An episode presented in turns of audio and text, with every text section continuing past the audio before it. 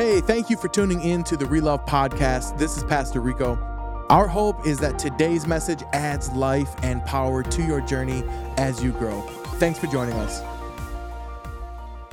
So I was given the theme God can when you make room. At first, I was like, when I was told this, uh, when Pastor JV contacted me in December, I was just like, okay, God can without us, with or without us, duh.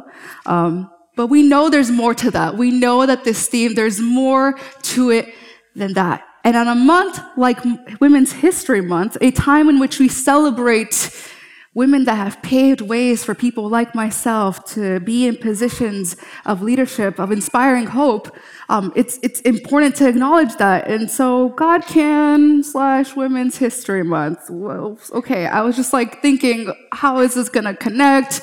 So, as I was thinking of the theme within the context, so many things came to my mind um, because women have moved even when they were told to stand still. And we know this, right? When they were told not to speak, not only did they speak, but they also have roared.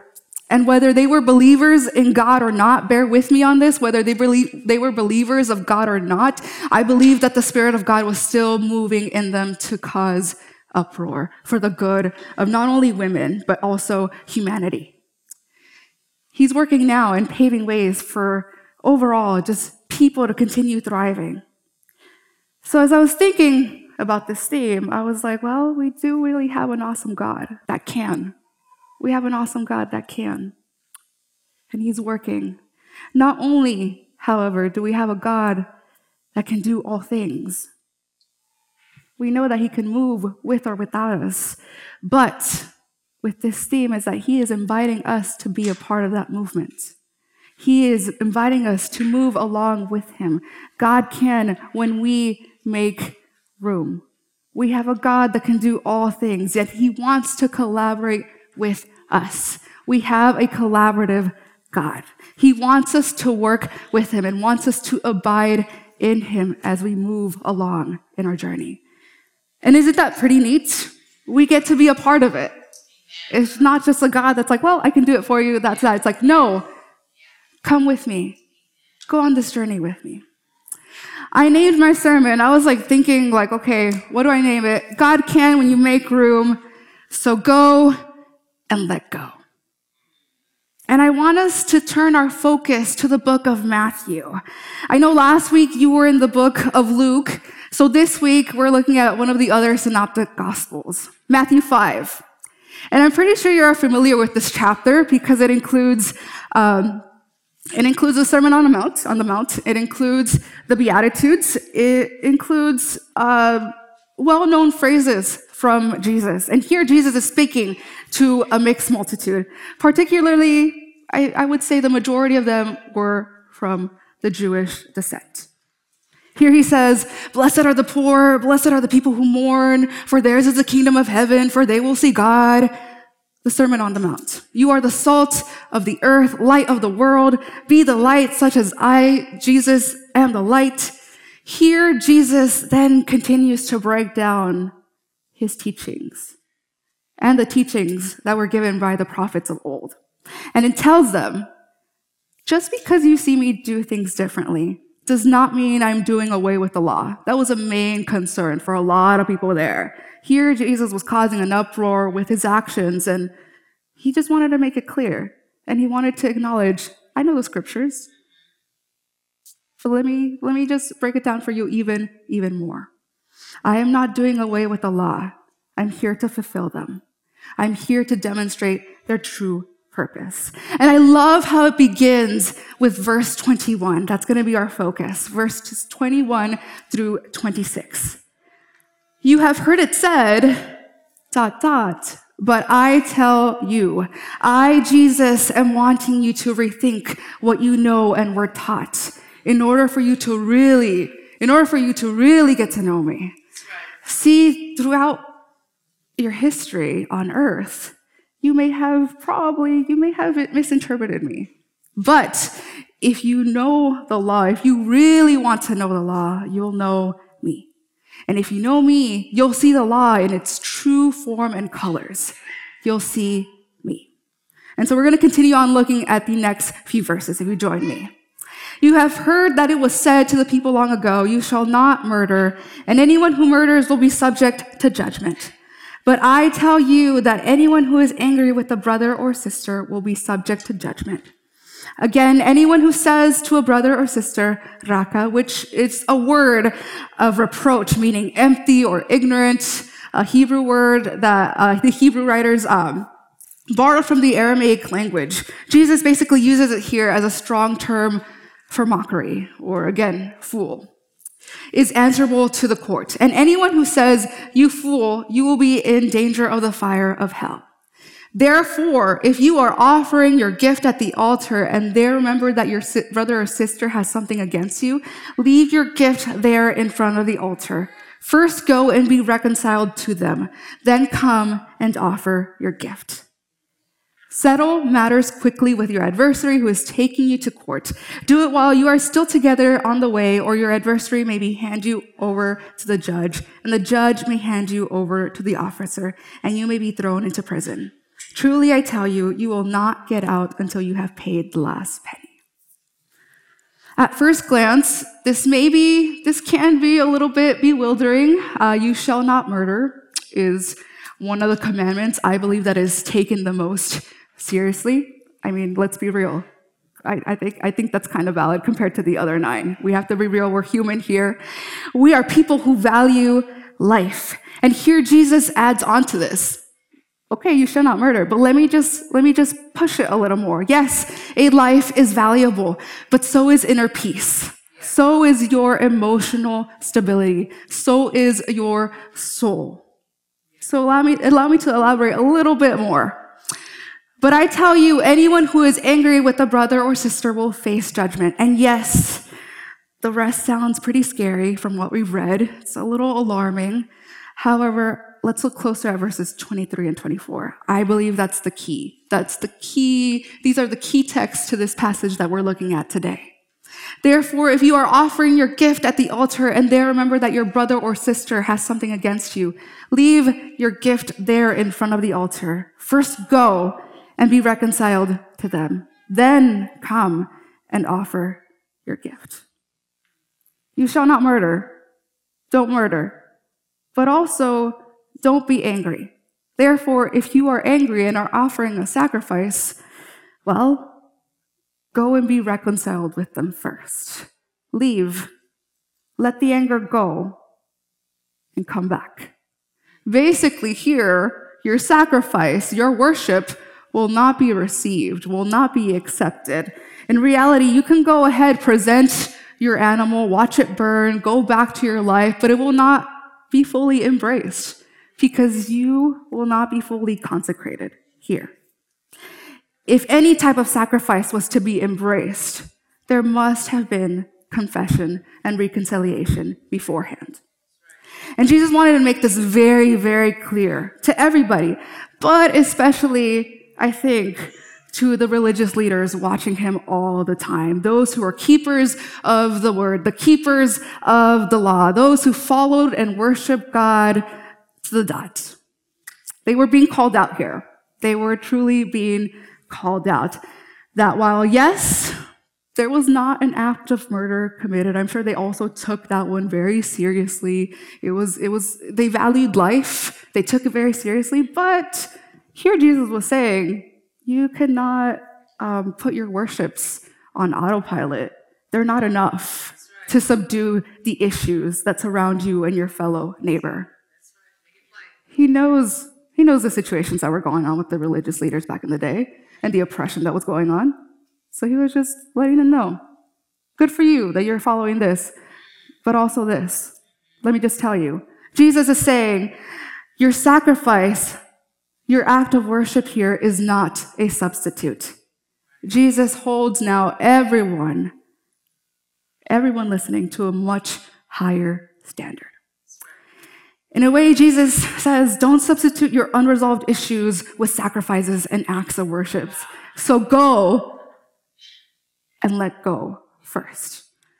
I believe, I'm just going to say, I believe this goes to show that God not only values life, He's the one that created it, but also values the power in community, values the power in relationship, the power of relationship. Relationships are, in fact, the most intrinsic thing that we have, the most intrinsic thing that is to humankind, and perhaps the most difficult. Uh, I believe that um, Earth would almost be perfect if it wasn't for people. I mean, let's be real, right? I think I think Earth would be good without us. It'd be great, but then we come into the mix, and you know, the reality is um, that you know we create when we do creativity and when we work together. It's almost perfect. It's so wonderful. But when we all when we distort, we know that it causes chaos. So when a death happens, we, we acknowledge it's devastating, right? We, we feel it. We, we, we mourn. We take our time to grieve it. But when a relationship hits the rocks, people tend to want to quickly forget and move on. It gets kind of awkward. You guys know what I'm talking about, right? I've been there. I've been there. It's hella ox. Or perhaps for many, perhaps for many, it might be a little bit traumatizing ending that certain relationship. Maybe even perhaps triggering. When relationships die, they feel worse because most of the time closure is usually one sided, or perhaps there is no closure at all. There is none. You know how it is. You know how it is. You probably had different situations with that. The smallest way to say is that there's a misunderstanding and that perhaps Again, from misunderstanding to perhaps a traumatic experience or a traumatic person could bring forth anger that stays for a long, long time. And if we look closely at the word anger in verse 22, the Greek words used for anger here is, I'm probably going to butcher it, but I'm sorry, origestai, which is mixed with the word thumos and orge, which basically these words describe that it's it's, it's as if as a flame that quickly comes and goes like a dry with a dry straw. Like picture a dry straw and fire and it just catches. But also the word, the two words combined means that this anger kind of just grows and stays fervent. Um, and it becomes a habit of life. And so there are people in our lives, um, you know, that, that we may ask uh, to ourselves or ask people, why are they so angry all the time? That person perhaps has this type of anger that is long lasting, that catches, but also stays put, stays within. This anger that refuses to leave, that refuses to forget, and even seeks for vengeance. And I know I feel like I might be pressing on some buttons today. I mean, we're humans. We're, we're, we're, we have our own issues. We have our own struggles. We have our own hurts and we have our own pains. But I'm just, I'm just here to bring forth real talk. This anger, this long lived anger, it is the anger of someone who nurses their wrath, keeps it warm. It is an anger over which a person just marinates in and they will not allow to die. So that is the anger that is being referred to in this text. Um, my, my, my therapist one time highlighted also that anger is a signal when a boundary has been crossed. Anger is the surface feeling of something much stronger pain, sorrow, hurt, grief, you name it. And I can say for a fact, growing up, I can tell you that I, I was angry for a while, but little did I know that I had some of my boundaries crossed. I didn't know that. And maybe you grew up in a similar fashion. Maybe you have seen it with people around you uh, dealing with that. And again, you may ask yourself, why are these people so angry? Why are these people just constantly just so, so bitter? Anger may become hostile, and I want to make this very clear. Jesus is not condoning anger. That's not the point here. He's condoning what anger does in relationships when they're not resolved, when you're not dealing with the anger. And theologian N.T. Wright shares that every time you decide to let your anger smolder on the inside, you are becoming a little less than fully human. You are deciding to belittle yourself. Of course, if you let your anger turn into foul and abusive language, sooner or later you may find yourself in court, which is what we see in the following verses. Anger, if not addressed, may lead to perhaps an unwanted consequence. And I'm sure we can, we can name different situations in which that has happened. Maybe while Jesus was saying all of this, he is perhaps picturing someone um, that is heading to the temple courtyard with their animal, they're buying it, and they're ready to go. And then all of a sudden remembering, oh yeah, there's some, there's that person that I need to just, yeah, let me, let me, let me just go back. Takes, leaves their animal and then just goes. And eventually comes back. Jesus here insinuates that maybe communication, reconciliation, forgiveness, and overcoming are perhaps more important than the act in presenting a sacrifice at the altar. And I'm sure that the commandment, you shall not murder, I hope, I hope that that commandment now even, that now rings even more to your ears as you're getting this context, as you're getting what Jesus is really trying to say. Jesus says, worship, yes. Sacrifice, yes. But we must engage with our anger by letting go. Even when we are about to get our own worship on with our own, you know, praise. I want to acknowledge the praise team today. Like when I was, I was getting ready to step on, on, on the pulpit, I was like, is the floor like smoking? Because there was there was holy fire here. So thank you. But yeah pretty much like like jesus saying yeah worship awesome. Sacrifice awesome. But please you can't worship me fully when you have these situations or people that you're trying to disconnect with or trying to forget about. Please address this. And in the first century uh, perhaps in the most sacred time of the year communication, relationships are more important than that. And so now, church, Relove Church, my question is to you is, are you angry? I really hope not. Like I've mentioned before, anger is the gateway to a whole lot of resentment, fears, and unresolved boundaries that were crossed, perhaps now or beforehand. Is anyone angry at you? Did you grow up feeling angry? Were people angry at you in your past? Who is your brother? Who is your sister that you might have something to resolve with? Do they have anything against you or do you have anything against them? Do you have an aspect of your life that is still haunting you to this day? Yeah, I, am going to go there. Some of us still have skeletons in the closet. And that's reality. That's the world we live in. We still have pain that is so hard to let go. Maybe some of you came in here today wanting to forget about that certain argument, wanting to forget about that certain person, get into worship, and you're like, yeah, Jesus, let's do this. But I'm sure when you go outside, those images, those feelings, those memories, that situation, it's going to be there. And it's probably still in the back of your, back of your mind right now. Believe me, I get it. I've been there. Those situations or people in your life that are connected to your anger that you may still carry.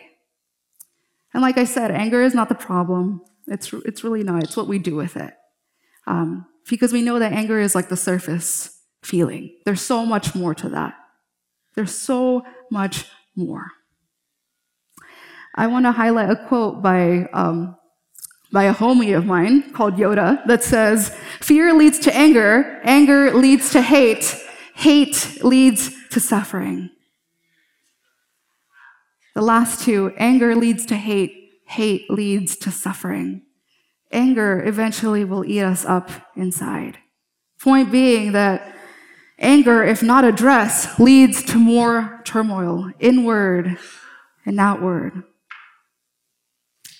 when we see our world today, we can say that a lot of people are angry, right? And we sometimes question, sometimes question, I hope not all the time, we sometimes question, well, is there, is there something between me and God? Why can't I worship fully? Why can't I do this and that? Why can't He listen? Well, maybe you're the one holding that barrier with that certain situation, with that certain thing you haven't had closure with. Think about that. I get it. It's difficult. It's difficult because it, it's hard and it hurts. There's feelings of bitterness, resentment, and we carry it, and our body, our broken body demonstrates it. With trauma, heartbreak, grief, all those five stages, we demonstrate it, if not address. It all builds up, and it shows through anger. According to research in psychology, uh, when we fail to face or go through large traumatic situations or relationship in our past, we can get stuck there. We're not able to move forward. Um, again, demonstrating anger and bitterness to those around us. And this is why so many of us struggle with our relationships. Uh, you guys probably know what I'm talking about. Um, questions like, well, why can't I trust him? Why can't I trust her? Why did he play with my emotions? Why did she ghost me? Like all of these things have to do with people's past. You guys know what I'm talking about. And you know what? We, we think, we think, oh gosh, bear with me. We think that worshiping God is going to make it all better. And bear with me. I have a point. I know I'm stepping on major toes. I promise I have a point. I believe in the power of worship. I believe the power in corporate worship and what it does. I believe in the transformation that we engage in.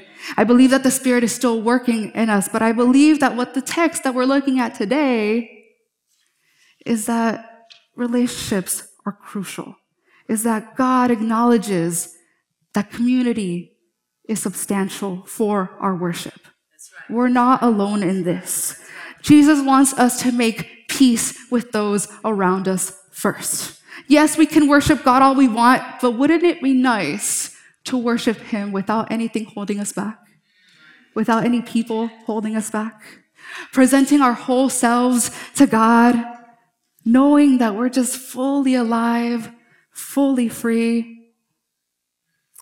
Jesus here tells it, tells them to go Make peace with your brother and sister, to let go of the anger, the pain, and resentment.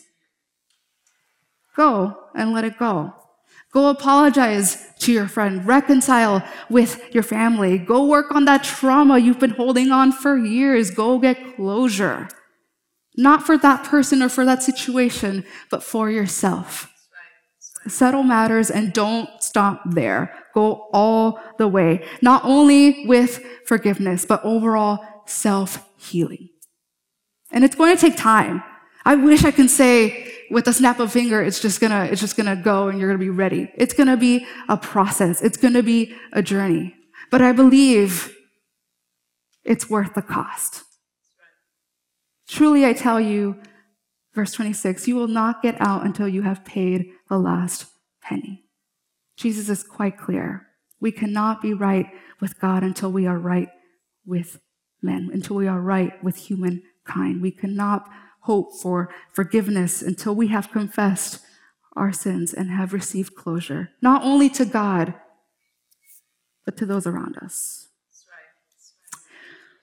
There's also a story of a woman in scripture, because I know Women's History Month, I have to go there. I don't know her name, no one does, but she's quite a leader and a role model for this act, found in John chapter 4. You may know this story. Verse 13, I'm going to start with that. Jesus answered, Everyone who drinks this water will be thirsty again, but whoever drinks the water I give them will never thirst. Indeed, the water I give them will become in them a spring of water welling up to eternal life. The woman said to him, Sir, give me this water so that I won't get thirsty and have to keep coming here to draw water. He told her, Go call your husband and come back. I have no husband, she replied. Jesus said to her, You are right when you say you have no husband. The fact is, you have five husbands, and the man you now have is not your husband. What you have just said is quite true. Now we know the rest of the scene. It's, it's quite a popular story, right? We know the rest of the scene. The woman goes on to discuss about worship. And the funny thing here is that Jesus chose to talk to a woman about the concept of worship. I just wanted to point that out, you know, to all the men and people in the room. Just, I wanted to point that out that Jesus is wanting to talk about worship with a woman here in scripture. in the first century. Just wanted to highlight that. When Jesus breaks it to her that he is indeed the Messiah, we see there's a shift. When she recognizes it, she's like, oh wow, okay, this is the Messiah. We don't have too much of her reaction though. I, I love it's like a bittersweet thing about scripture is that there's so many things in between the lines that well uh, we can we can discern we can imagine. That's fine. So bear with me on imagining here.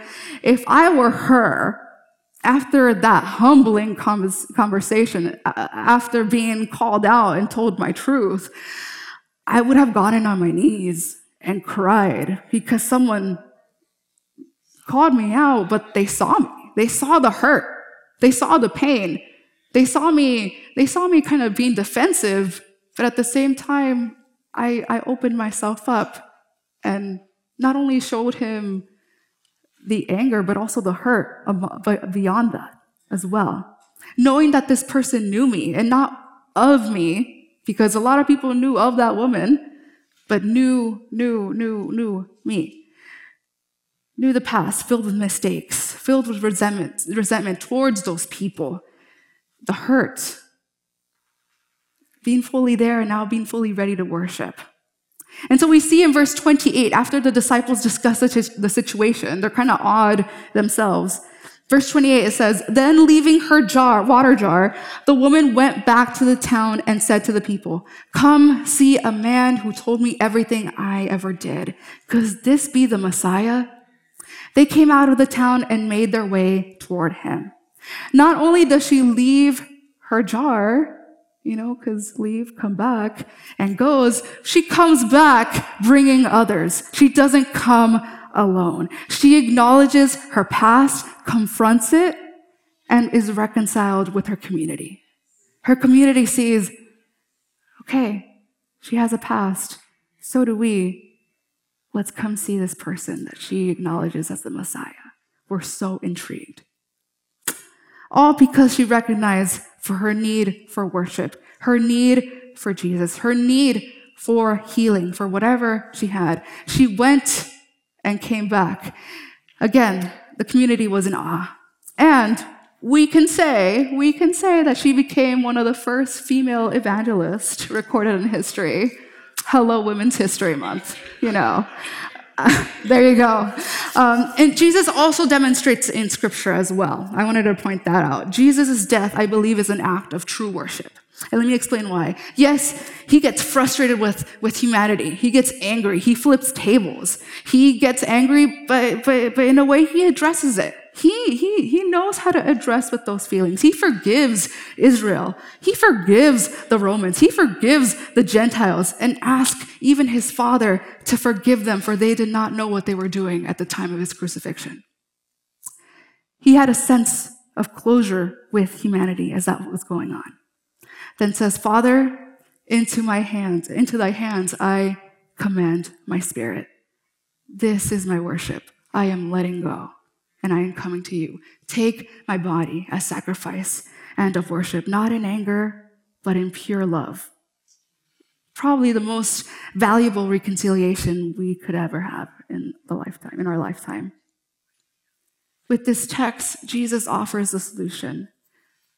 Make friends, be a friend, leave behind your resentments, regrets, mistakes, then come back to me, fully alive, fully you, fully mine. Jesus says, I do love you no matter what you've done or what you've gone through. But this, what you do, will benefit us as we move into a future and the unknown together. I don't have to say this uh, again, but we have a world that's constantly changing, constantly going through different emotions, and, and, and it's hard. It's hard because sometimes the past, as we're holding it, it could, it, the things that we're, we're facing could be a lot heavier than they, than they really are. So go and let go. You'll face today and tomorrow with hope, faith, and love. God can when you make room. So go and let go. But don't forget to come back. here Jesus is saying, leave your offering as we look at verse 24. Leave your offering. Don't take it with you. Come back. Don't take it with you. It goes to show that he is, he, he's not planning on rejecting your offering. Like he just wants you to be fully present with him. He is loving and is extremely patient. That's what we could also get from this text is that he'll wait. He'll wait for you to go address that. He wants you to come back. He is waiting for you and I to come back. And it's amazing that he knows. It's amazing that he knows that we're going to come back. Doesn't matter the time, doesn't matter the place, the hour. He knows. He knows that we're going to come back and that we're choosing to, to, to, to do so and that he, he also chooses to wait for us. Jesus here promises that while you live, leave the offering, while you leave, while you go, your sense of worship is going nowhere. So your offering will be safely kept. It'll be by his side. Don't worry. Go do that.